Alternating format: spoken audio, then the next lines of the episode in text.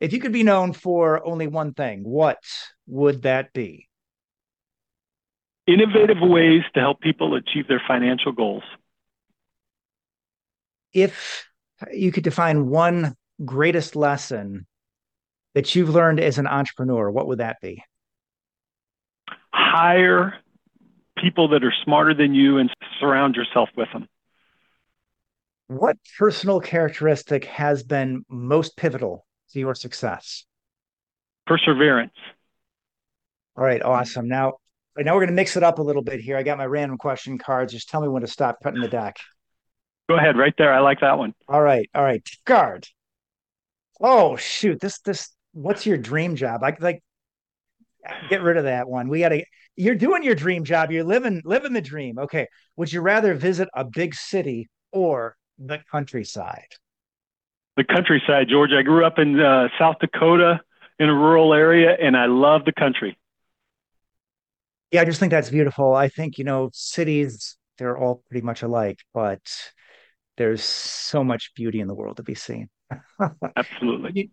Name a book that's helped to forge you as a leader and as an entrepreneur, and why? So I'm a fan of Patrick Lencioni.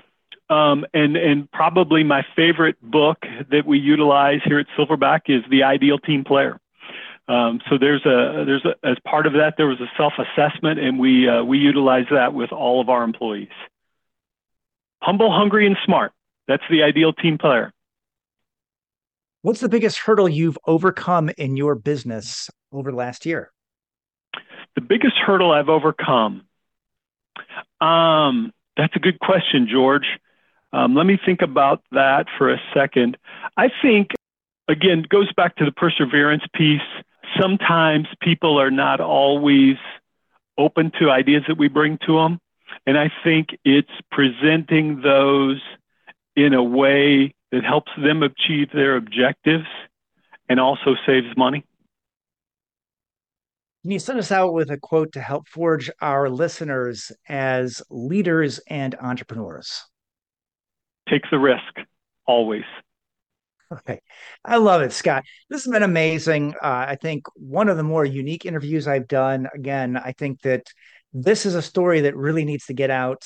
We need to have more people understand that there are more creative ways to to manage costs and add to the top line as well. And I want to thank you very much for taking your time to to talk to your audience today. One final question, just want to make sure that our audience knows how to get in touch with you and Silverback.